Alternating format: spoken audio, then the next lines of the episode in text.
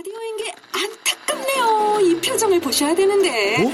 아, 무슨 아, 표정? 정말. 어떻게 했는데? KBS 라디오 7개 채널에서 제공하는 최고급 정보들을 사진과 기사 그리고 영상으로 확인하실 수 있습니다. 읽는 라디오 KBS 라디오 홈페이지 라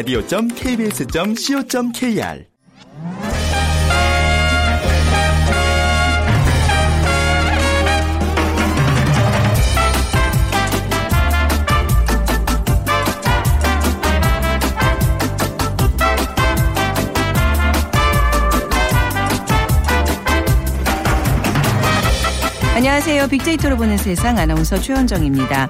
자, 오늘이 31일, 3월의 마지막 날이네요. 신학기를 맞은 지 한 달 정도 지났으니까 이제 학생들은 학교 생활에 적응이 좀 됐겠죠?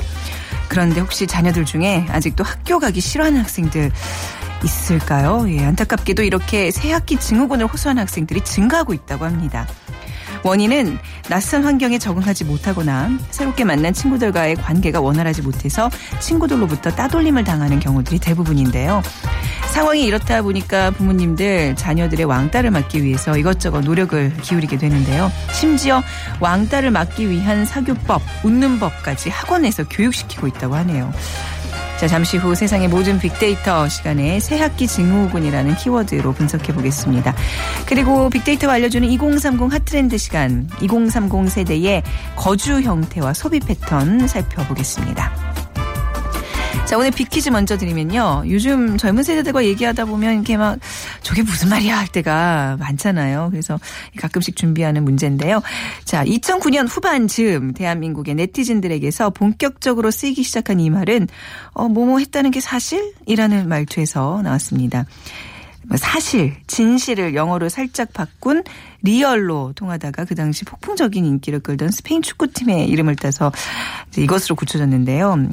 이게 부사나 감탄사로 이제 쓰여지죠. 진짜로? 진심이야? 이런 뜻이 담긴 이 단어 맞춰주시면 됩니다. 1번, 정말? 2번, 레알?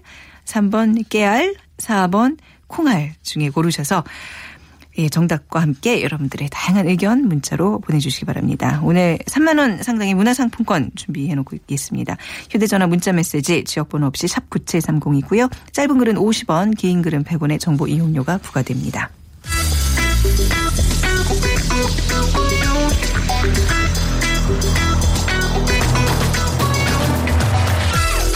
오늘 여러분이 궁금한 모든 이슈를 알아보는 세상의 모든 빅데이터. 연세대 박희준 교수가 분석해드립니다. 네, 세상의 모든 빅데이터 연세대학교 정보산업공학과 박희준 교수 나오셨습니다. 안녕하세요. 네, 안녕하십니까. 네, 지금 이제 1학년 이번에 3월부터 이제 시작을 한 거잖아요. 교수님 자제분은 예. 적응 잘하고 있어요. 한 달인데 아, 이제 예, 열심히 하고 있는 것 같아요. 아니 열심히 어제 그 네. 저기 학부모 면담이 있었는데 네. 뭐큰 문제 없이 아, 잘? 지내고 있는 것 같습니다. 아, 한시름 더럽겠어요. 그렇죠. 네.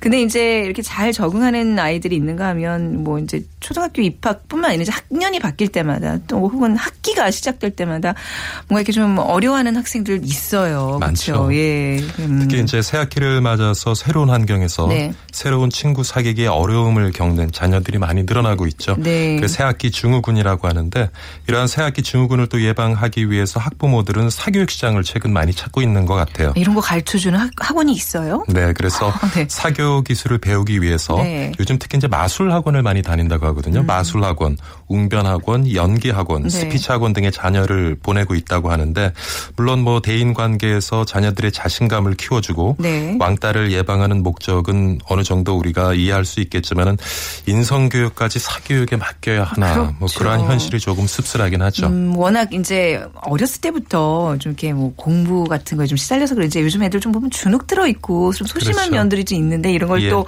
학원으로 극복을 해보겠다는 또 이런 흐름들. 아, 글쎄요. SNS상에서는 어떤 반응인가요? 이제 새학기 증후군이라는 단어가 최근 3월 달에 들면서 이제 빈도수가 급증을 하고 있고요. 네. 어, 연관 단어들을 보면 스트레스, 음. 꾀병, 복통, 두통. 그러니까 보통 이제 그 초등학생들이 특히 이제 학교 가기 전에 두통과 복통을 호소하면서 이제 학교를 가지 않으려고 하는 경우가 많은데 네. 실제로 또 뭐 병원에 가서 진료를 해보면 스트레스성 복통이라든가 음, 스트레스성 네. 두통 그 이상의 어떤 진단은 나오지 않는 것 같고요. 아무래도 이제 심리적인 것에 조금 에, 기반을 두고 있지 않은가 생각을 해봅니다.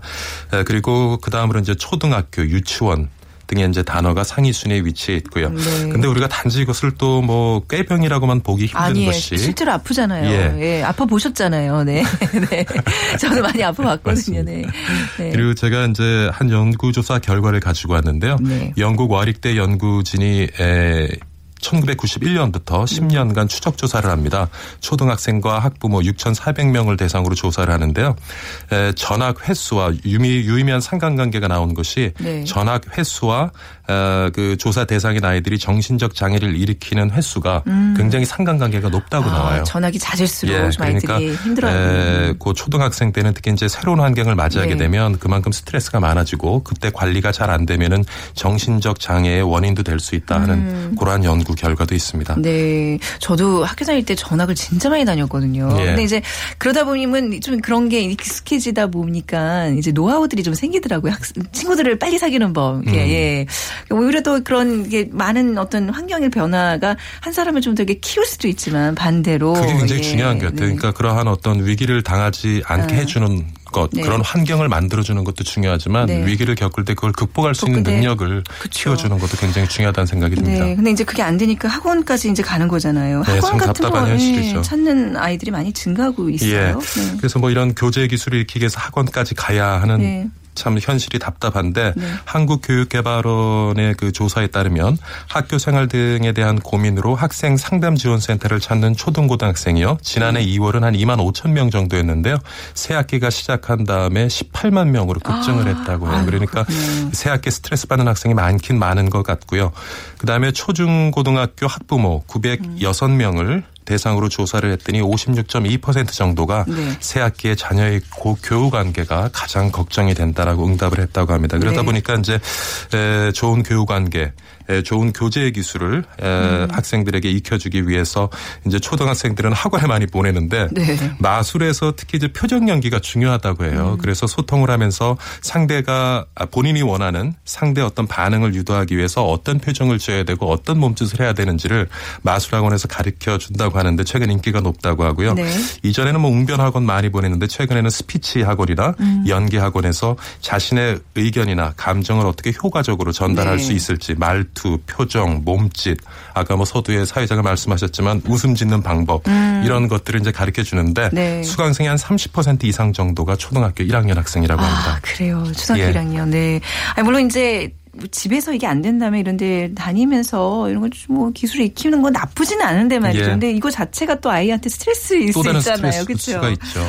아유, 자녀들의 이런 그 뭐 교우 관계, 교제를 위해서 학부모님들의 만남도 굉장히 활성화되고 그러다 보니까. 이제 네. 음. 학부모님들이 또 직접 발로 뛰는 경우가 있는데 에, 학부모들끼리 좋은 관계를 맺으면 그 자녀들끼리도 좋은 관계를 맺는 맞습니다. 경우가 많다고요. 네. 그래서 어 뭐 많은 동호회가 운영이 되고 있는데요. 합창단이나 그러니까 취미 생활을 공유할 수 있는 학부모들끼리 모여서 동호회를 결성하고 그 동호회를 통해서 또 학부모 간의 관계를 만들어가는 경우가 있고요. 네. 같은 유치원을 졸업했다거나 또 같은 지역에 음. 같은 아파트에 거주하는 부모들끼리 또 동호회를 조성을 해서 또 친분을 맺으면서 아이들의 어떤 관계를 위해서 노력하는 그런 모습도 최근 많이 보이고 있다고 합니다. 네. 이런 부모님들의 노력, 어쩔 수 없어서 이제 너무 열심히 하는 이런 모습들 뭐 좋게도 평가할 수 있지만 아이들 성장에는 좀 어떻게 보면 해도 될 수 있을 것 같아요. 이게 굉장히 조심스러운 문제예요. 어떻게 지금 평가하기에. 그 사회자께서 예. 말씀을 하셨지만 사실 많은 전학을 다니면서 그 과정에서 본인도 어려움을 겪었지만 그걸 네. 극복해 나가는 방법 을 스스로 학습한 것이거든요. 네. 그러니까 그게 굉장히 중요한데 맞아요. 에, 최근에 학부모들은 아예 그러한 환경을 만들어주지 않기 위해서 음. 노력을 하는데 이러한 과잉 관심은 오히려 자녀들이 에, 건강한 인격을 가지고 건강한 성인으로 성장해 가는데 오히려 방해가 될 수 있다는 얘기를 많이 네. 하고요. 제가 또 한 가지 좀 말씀드리고 싶은 것은 아까 스피치 학원도 그렇고요. 마술 학원, 연기 학원 모두가 다 자기의 의견이나 감정을 어떻게 표현할 수 있을지를 공부하는 학원들이거든요. 그쵸, 네. 근데 사실 관계라는 것이 내 감정, 내 의견을 표현하는 것도 중요하지만 네. 음. 이게 상호적인 거잖아요. 그래서 상대 의견, 상대 감정을 얼마나 잘 읽어낼 수 있을지도 굉장히 중요한 것 같아요. 근데 네. 대부분 우리는 우리의 의견을 우리의 생각을 표현하는 데만 너무 네. 집중하고 있지 않나. 그래서 아이들과 저는 이런 학원을 보내는 것도 중요하지만 네. 되도록이면 부모와 대화하는 시간을 많이 가져주면서 그러니까 아이들이 말하는 연습도 중요하지만 상대편 말을 듣는 연습도 네. 할수 있는 기회를 주는 것이 어, 굉장히 중요하지 않을까 한번 생각해 봤습니다. 그러니까 왜 어렸을 때는 동네 놀이터에서 많은 동네 친구들을 만나고 뭐 예. 티격태격 싸우기도 하고 뭐 울면서도 들어오고 또 뭐 갑자기 친해져서 집에 데리고 가서 놀고 이런 별거 아닌 것 같은 이런 놀이들이 사실 아이들의 공감력 향상에 큰 도움이 되는 건데 요즘은 그게 다 차단이 돼 있잖아요. 그렇죠. 집에서 예. 뭐 학원 선생님 뭐 오고 예. 뭐 컴퓨터 게임 하고 이제 이런 것들이 문제가 아닌가 싶어요. 예. 그러니까 그 사실 성장을 하는 과정에서 많은 사람들을 대하게 음. 되면 사람들을 어떻게 배려해야 되고 관계에서 어떠한 예의 범죄를 지켜야 되는지를 학습을 하게 되는데 네. 그러다 보니까 제가 뭐 대학교에서 학생들을 가르치고 있지만 아직 그러니까 어떨 때는 수강 신청이 안 되면 학부모들이 찾아오는 경우도 있고요. 아 진짜 그래요? 그게 사실입니다. 그리고 어. 학교 에, 중간고사나 기말고사 성적이 안 좋을 때는 또 네. 학부모들이 찾아오는 경우도 아, 있어요. 그게 이- 소문으로만 들었는데 진짜 네, 그렇구나. 보고 있으면 참 네. 답답하고요. 네, 네. 그리고 그 기업의 인사 담당자들 얘기를 들어보면 그런 우리가 밥상머리 예절이라고 하죠. 네. 어떤 인간관계에서 최소한의 우리가 지켜야 될 예의 범절 이런 것들이 교육이 잘 안 돼서 어 기업에서 그런 네. 것들을 교육시켜야 되는데 많은 비용을 지금 부담하고 있다고 음. 하거든요. 그래서 아까 말씀드린 것처럼 우리가 말 잘하는 것 말할 때 어떻게 표정 짓고 네. 하는 것도 중요하지만 상대편의 표정을 어떻게 읽어내고 음. 상대편의 얘기를 어떻게 귀담아 마음으로 들어줄 수 있는지에 대한 좀 공부도 필요하지 않은가 생각해봐요. 네, 정말 이제 뭐 고등학교를 졸업해서 대학을 가는 그 이제 예. 그 시기에 이제 교수님들이 많이 만나는 그 학생들의 모- 모습 보면 어때요? 그 대학교까지 가서도 교우 관계, 교제 관계가 굉장히 그 힘들어해서 근데 제가 뭐 지금 가지고 온 통계를 아까 말씀을 예. 안 드렸는데 에, 대학생들도 한70% 이상이 네. 새로운 학기에는 이 새학기 어. 증후군을 겪는다고 네. 뭐그 대학생 말 할 필요 뭐 있습니까? 우리도 뭐 월요일만 되면은 또 나가기 싫은 증후군을 앓기도 하고요. 네. 늘 새로운 어떤 환경에 대한 두려움은 우리 인간 모두가 그렇죠. 가지고 있겠죠. 근데 네. 제가 말씀드리고 싶은 것은 제가 사실 오늘 이 자리에서 방송을 할 수 있고 대학에서 학교에서 애들을 가르칠 수 있는 게 네. 제가 이렇게 돌이켜보면 저는 중학교 때 한 2년 동안 왕따 경험이 있어요. 굉장히 어. 사실은 뭐 누구에게도 고백하고 싶지 않은 시간인데. 전혀 그런 성격이 아니신 것 같은데 음, 그래서 네. 그러니까 사실 저는 뭐 초등학교 때 성적도 좋았고요. 네. 또 웅변도 곧잘 했어요. 그래서 네. 제 의견을 이렇게 누구에게 표현하기도 참 잘했고요. 음. 근데 제가 이렇게 가만 제그 시간을 되돌아보면 누구의 말에 이렇게 마음을 열고 제 스스로가 귀를 기울였던 적이 별로 없는 것 같아요. 음. 그리고 저희 부모님이 그때 아버님은 원체 바쁘셨고 또 어머님은 뇌졸중 걸린 할머니 할아버지를 모시고 저희가 살았기 네네. 때문에 제 얘기를 고민 있을 때 들어줄 시간이 없으셨던 것 그게 같아요. 그래서 두 가지인데. 네. 에, 그러니까 부모 입장에서는 아이들의 얘기를 좀 시간을 내서 들어주는 게 굉장히 중요할 것 같고요. 음. 네. 그 다음에 아이들에게 말하는 연습보다 듣는 연습을 네. 또 시키는 것도 제- 모르겠어요. 제 경험을 통해서 보면 그래도 그때 그러한 시간이 있고 그것이 사회자 말씀처럼 네, 잘 네. 극복이 돼서 오늘 뭐 밥벌이라도 하고 사는 것 같습니다. 어, 진짜 그랬던 분이 이렇게 훌륭한 분이 되셔서 어, 너무 다행이고. 그러니까 이제 결국 결론은 이제 부모님들이 아, 예. 우리 아이들 뭐 학교 생활 잘할까 걱정을 사실 혼자만 하고 이렇게 학원을 보내서 해결하려고 하지 말고 예. 너 요즘 누구랑 친하니? 뭐 그 친구가 예. 왜안 좋아? 뭐 어떤 아이들 점이 좋아? 하면서 눈높이에서 그렇죠. 예, 대화를 해줘야 돼요. 아, 예, 그리고 또 그런 거예요. 게 있더라고요. 아이들이 많이 학교 좀 생활이 네. 힘들 때 너 왜 그래? 좀 잘해봐가 아니라 음. 엄마도 어렸을 때 그랬다? 엄마도 어렸을 때 너무 힘들었다? 이런 얘기 해주면 정말 보물 터지듯이 저도 주변에 이렇게 카운셀링을 아, 많이 네. 하는데요. 별거 아니에요. 네. 답은 스스로 찾아요. 맞아요. 네. 마음을 열고 들어주면요. 네. 자기가 어려움을 얘기하다가 아이들도 스스로 자기 방법을 찾아가요. 그래서 맞습니다. 들어주는 게 굉장히 중요해요. 그렇죠. 지금 이제 교수님께서 네. 그 중학교 시절 경험을 말씀하신 건 이제 본인 경험이잖아요. 예. 그러니까 굉장히 이게 듣는 분들이 공감을 많이 하는 게 자기 얘기 이렇게 솔직히 털어놓는 것만큼 큰 무기가 없거든요. 네. 오늘 굉장히 감동적인 시간이었는데요. 네.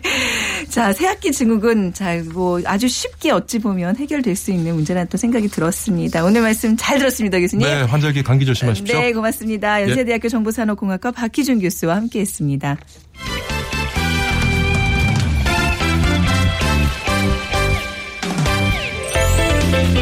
빅데이터가 알려주는 2030 핫 트렌드.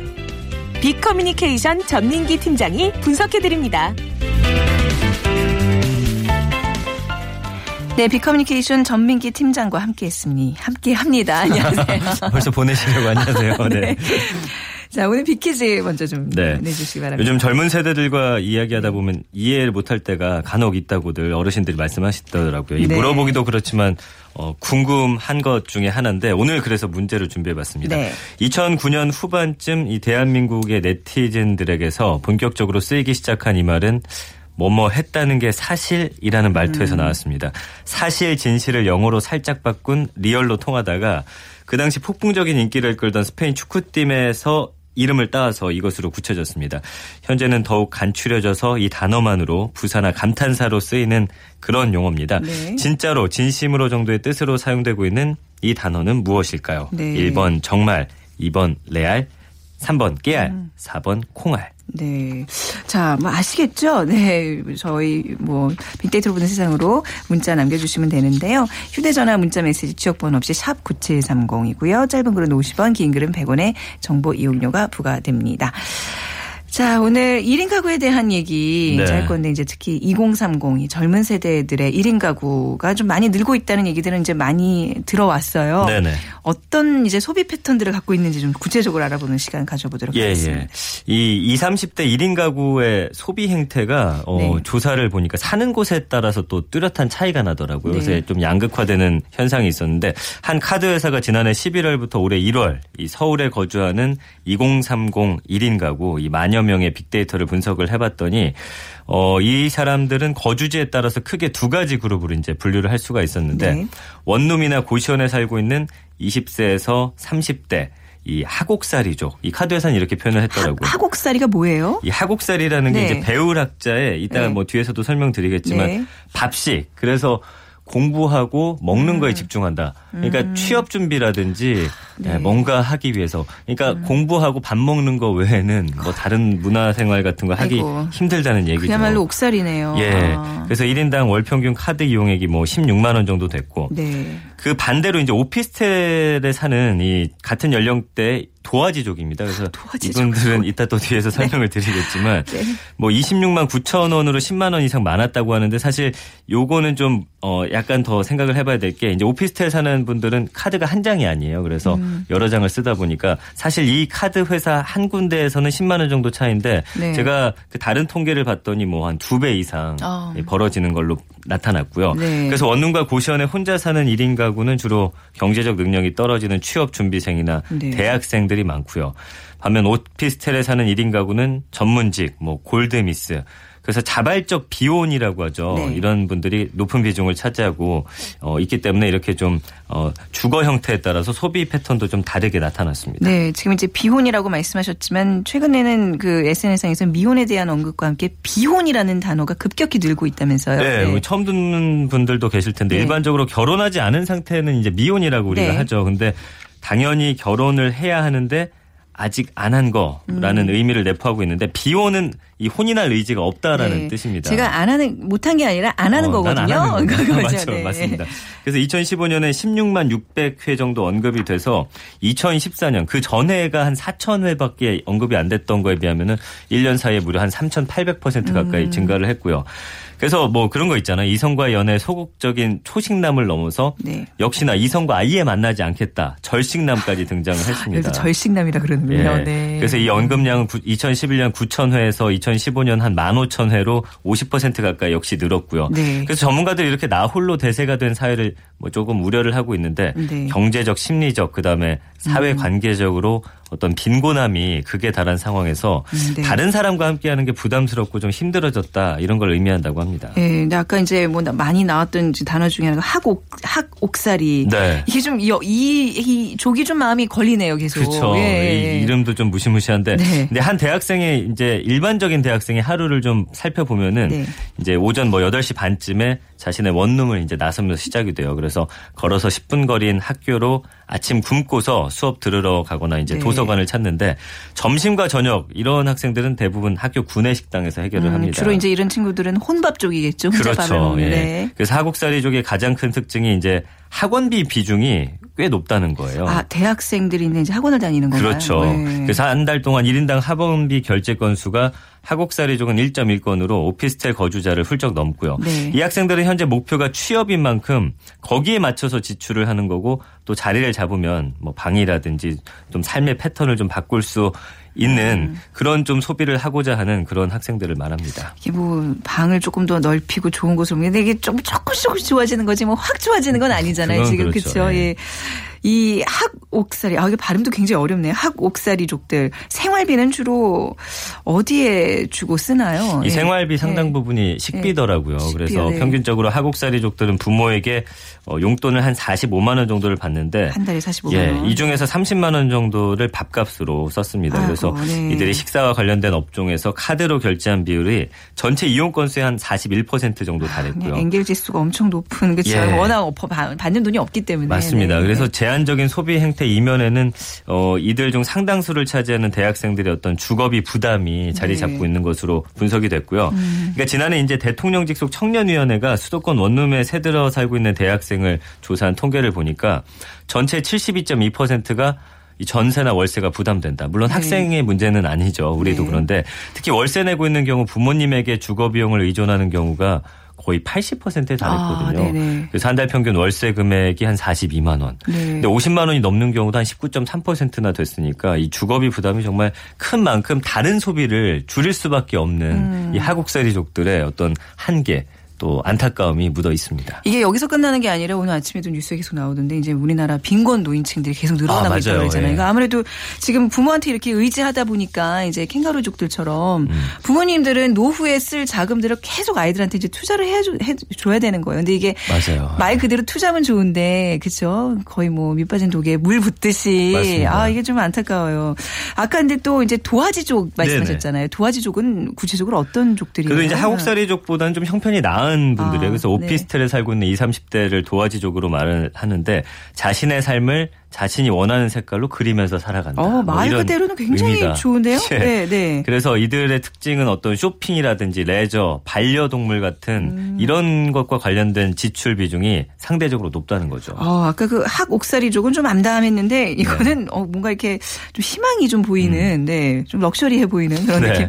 도화지족들의 소비 패턴 어떤지도 한번 알아보죠. 역시 이 네. 카드사 분석에서도 네. 도화지족들은 뭐 백화점이라든지 면세점 등에서 결제한 비중이 전체 소비의 한 어, 거의 10% 정도 됐고요. 네. 원룸이나 고시원에 사는 하국살이족보다 약 2% 포인트 높은 수치인데 이 건당 결제액도 하국살이족보다 꽤 많았습니다. 네. 또 도화지족들은 항공사, 호텔 이런 레저 관련 업종에서 결제한 금액도 하국살이족보다 한 뭐 두세 배 정도 많았고요. 네. 이 도화지족은 반려동물에게도 많은 돈을 썼는데 반려동물 관련 업종에서 도화지족의 결제액이 뭐 전체 0.23%인 반면에 하국살이족은 뭐 0.08%에 머물렀거든요. 네. 그래서 요즘에 그 빅데이터 분석을 통해서 그 고양이를 기르는 그런 고양이. 사람들이 많다는. 거 네. 통계가 나왔듯이 네. 이 도화지족들은 고양이라든지 이렇게 반려동물을 좀 많이 키우는 것으로 조사가 됐습니다. 하곡살이족들은 이제 이 도화지족처럼 되는 게 약간 어떻게 보면 지금 목표겠네요. 그렇죠. 예, 예. 도화지족들은 소득 수준이 좀 높겠네요. 지금 이 소- 소비 팬들들은 그렇죠. 아무래도 본인이 원하는 것들을 좀 하면서 살려면 기본적으로 이제 재정적으로 네. 좀 준비가 돼 있어야 되는데 국토교통부가 2012년에 조사한 이 수도권 오피스텔 거주자 주거 실태 조사를 봤더니 전체 조사 대상의 한 37.4%가 한 달 소득이 한 300만 원 넘었고요. 아유 돈잘 버는 족들이구나. 네, 410만 원이 넘는 경우도 한 어. 14.6%가 됐습니다. 네. 그래서 가구주의 직업은 사무 업무에 종사 하는 상용 근로자가 60%였고요. 네. 안정적인 일자리와 높은 소득이 이들의 소비 행태도 그대로 반영이 돼 있다는 것을 음. 어, 알 수가 있습니다. 자, 2030 그 1인 가구들 중에서 이제 하곡살이족과 도화지족들을 봤는데 이 두 부류에 속하지 못하는 그룹이 또 따로 있다면서요. 따로 이 분류된다면서요. 1인 가구 중에는 이제 하곡살이 도화지족 그 네. 어느 쪽에도 속하지 못하는 이 변태족 좀 이름 이상하지만 네. 이름이 변태족이에요. 예, 왜냐하면 애벌레가 허물을 벗고 이제 나비가 되듯이 1인 가구를 벗어나는 과정에 있는 사람들이거든요. 네. 그러니까 뭐 예비 신랑 신부 보통 이런 사람들을 말하는데 이 중에서 원룸이나 고시원에 사는 이 변태족이 혼수업종에서 쓴 이 건당 결제액이 뭐 50만 원에 가깝게 음. 쓰고 있으니까 이제는 이 중간 부류에서 1인 가구를 벗어나기 위한 네. 뭐 그런 시도를 하고 있는 어, 사람들입니다. 약간 과도기에 있는 족들. 네네. 그렇죠. 1인 가구의 증가와 소비가 이 주식 시장에도 영향을 많이 미친다면서요. 아, 저 굉장히 이거 조사도 많이 놀랐는데 네. 이제 뭐 뚝딱열이 있잖아요. 잠깐 네네. 렌즈에 살짝 몇분 음, 돌리는 네네. 이 회사가 올해 가정용이요 간편식의 최강자로 떠올랐는데 가족과 떨어져 혼자 사는 사람들이 늘다 보니까 저도 뭐 가끔 먹는데 카레라든지 뭐 짜장 음. 이렇게 3분기 이 식품류의 매출 이 전년 같은 기간 대비 한 10% 가까이 늘었고요. 네. 뭐 라면, 당면 이런 매출도 10% 증가했습니다. 그래서 작년 연초에 여기 주식이 48만 6천 원이었거든요. 오. 근데 최근에 거의 뭐 100만 원이 넘으면서 무려 한 141%나 뛰어 올랐죠. 그러다 보니까 저출산 고령화 추세에 맞물려서 1인 가구가 우리 사회 대표적인 이 가구 형태로 자리 잡으면서 네.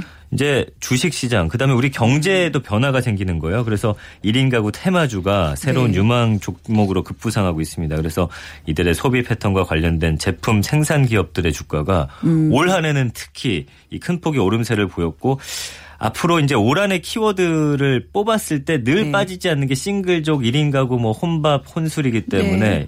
이런 것과 관련된 사업은 앞으로도 계속 계속 발전할 늘 것으로 것이다. 네, 보입니다. 요즘 거의 그 왜 아이 낳고 당- 한 1년 정도 가까이는 아빠들 거의 혼자 1인 가구의 어떤 소비 패턴과 비슷하지 않나요?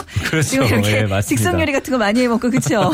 지금 저도 그렇게 그렇죠. 네, 왠지 네. 그러실 것 같아요. 다 그렇더라고요. 주변에서도 보니까. 근데 이제 비혼 얘기를 했지만 1인 가구가 는다는 거는 이제 결혼에 대한 인식이 좀 많이 바뀌었다는 의미가 아닐까 싶어요. 맞아요. 이 결혼관이 달라지면서 가족을 형성하는 어떤 관계에도 변화가 생겼는데 네. 통계청이 발표한 2015년 한국인 사회 지표라는 자료가 있습니다. 이걸 보면은 결혼을 해야 한다 생각하는 비율이 2008년만 해도 한 70% 가까웠는데 네. 2014년에는 56.8%로 감소했고요. 반면에 이혼에 대해서는 또 관대해집니다. 그래서 네. 뭐 과거에 비해 줄어들었지만 할 수도 있고 하지 않을 수도 있다라고 생각하는 비율이 35.9%로 증가 추세를 보이고 있어요. 이러다 보니까 결혼은 늦게 하면서 또 이혼하는 가구가 늘다 보니까 당연스럽게 1인 가구가 늘게 되는 그런 현실이 지금 네. 나타나고 있습니다. 네. 뭐 이제 1인 가구들의 소비 패턴으로 인해서 비즈니스도 많이 변화했어요. 그렇죠. 그렇죠. 아까 네. 말씀드린 대로 이제 1인 가구가 전체 가구의 4분의 1을 차지하다 보니까 뭐 식품, 유통, 네. 산업 분야에 막대한 영향을 미치고 있는데 특히 식품 업계는 1인 가구를 겨냥한 이 간편 가전식을 굉장히 쏟아내고 있고요. 네. 음. 편의점이 지난번에 제가 말씀드린 대로 1인 가구 증가 바탕으로 연매출이 지금 30% 이상 네. 고공 성장하고 있거든요. 네. 그러면서 또 온라인 쇼핑을 선호하는 1인 가구 특성상 음. 이 엄지족이라고 하죠. 어, 어디 나가기 귀찮은 거예요. 그냥 네. 혼자 살다 보니까 집에서 컴퓨터라든지 휴대폰 앱을 통해서 어, 이런 음, 제품을 또 음. 사다 보니까 이런 사업이 또 어, 성장하고 있고 네. 그다음에 나홀로 여행족 뭐 이런 제품들을 출시하는 여행사도 많이 있다고 합니다. 1인 가구 소비 패턴의 어떤 더 수혜자 중에 가장 큰 수혜자는 편의점이 아닌가 싶어요. 맞습니다. 요즘 그죠? 예. 아까 말씀하셨다시피 예. 편의점 매출이 엄청나게 오른다면서요. 지금 연평균 한 2, 30%의 성장률을 어, 보이고 있어요. 그래서 네. 음. 나홀로 질주를 하는 배경에는 아까 말씀드린 대로 1인 가구가 있는데 네. 이 연령대별 매출 비중을 보면은 2030의 편의점 매출 비용이 50%를 넘습니다. 음. 이것이 뭘 이 야기하느냐? 어, 1인 가구, 2030 세대들이 편의점을 주로 이용한다라고 말씀드릴 수 있는 거죠. 그래서 네. 1인 가구를 위한 맞춤형 제품들이 많이 나오고 있는데 최근에 그 편의점 가면 1리터 생수 보셨을 거예요. 그래서 네. 이게 500ml 생수는 좀 양이 적고 2리터 생수는 혼자 먹기는 좀 많다 보니까 아, 이게 우리가 그냥 흔히 이렇게 왜큰 예. 이게 팔뚝만한 게 2리터짜리예요. 2리터고 아, 그보다 이제 작은 게 나왔어요? 예, 그게 어, 1리터인데 네. 이게 지금 1년 만에 매출이 5배 이상 성장을 어, 하고 네, 있습니다. 네. 자, 이게 이제 뭐 엄지 쇼핑족이라 그러잖아요. 네네. 인터넷 모바일로 거- 이제 쇼핑하는 그것도 굉장히 많이 는, 는 게 또 1인 가구 증가와도 영향이 뭐 관계가 있다면서요? 그렇죠. 네. 이 통계청 자료를 봤더니 온라인 쇼핑 거래액이 지금 53조에 가까워요. 전년 네. 대비 한20% 늘었는데 여기에 큰 역할을 차지하고 있는 게 바로 1인 가족이죠. 네. 이 어디 나가기 귀찮고 또 친구 만나서 쇼핑 가기도 귀찮고 음. 또 바쁘게 살다 보니까 그럴 시간이 마땅히 없어서 네. 이 엄지 쇼핑족이 늘고 있는 걸로 분석이 되고 있습니다. 네, 1인 가구, 1인, 그러니까 혼자 뭘 하는 것 중에 최고의 어떤 정점이 있는 건 혼자 여행 가는 거잖아요. 근데 나 홀로 여행적이 많이 늘고 있는 그 추세예요. 제 네. 주변에도 보니까 친구들이 혼자 여행 떠나는 분들이 꽤 있어요. 혼자 가고 싶잖아요. 이제 왜 이런 유부남, 유부남들 혼자 가고 저는 싶은데. 특히 좀 떠나고 싶은데 네. 이 여- 여행 업체를 보니까 1인 여행객이 2013년엔 7만 명이었는데 네. 2014년 11만 명, 음. 지난해는 20만 명으로 2년 사이에 두배 이상 지금 증가를 했거든요. 그래서 네. 작년 한 해 동안 혼자 항공권 예약한 인원이 전년보다 21% 증가했습니다. 그래서 혼자 여행을 떠나는 이런 사람들도 늘고 있다는 거. 그래서 1인 가구의 소비 패턴이 경제에 미치는 영향은 앞으로 계속 커질 거고요. 네. 그 거기에 맞는 새로운 산업들도 계속해서 나타나지 않을까 이런 전망입니다. 네, 어쩔 수 없이 혼자 사시는 분들 또 뭐 혼자이기 때문에 부담감이 좀 덜하다고 이제 즐기시는 분도 많겠지만 결국은 그래도 함께 살아야 기쁨이 배가 되고 그죠? 좀 피곤은 맞아요. 해도 네. 굉장히 피곤해 보이세요. 지금 아기 낳은 지 얼마 안 되셔가지고 그런 잠 잘 못 주무시는 것 같아요. 네, 그래도 우리가 더불어 사는 사회라는 게 어떤 의미인지 좀 생각해보는 시간이 되셨길 바랍니다. 오늘 말씀 잘 들었습니다. 고맙습니다. 비커뮤니케이션 전민기 팀장과 함께했습니다. 자, 오늘 2번 정답 레알 맞춰주신 분 1855님 레알 미세먼지 물러난 거 레알인가요? 하셨는데 예, 오늘 오후부터는 미세먼지 좀 없어진다고 하죠. 뭐 활동하시기 좋은 날씨가 될 것 같습니다. 문화상품권 드릴게요. 빅데이터로 보는 세상 내일 다시 뵙겠습니다. 지금까지 아나운서 최현정이었습니다. 고맙습니다.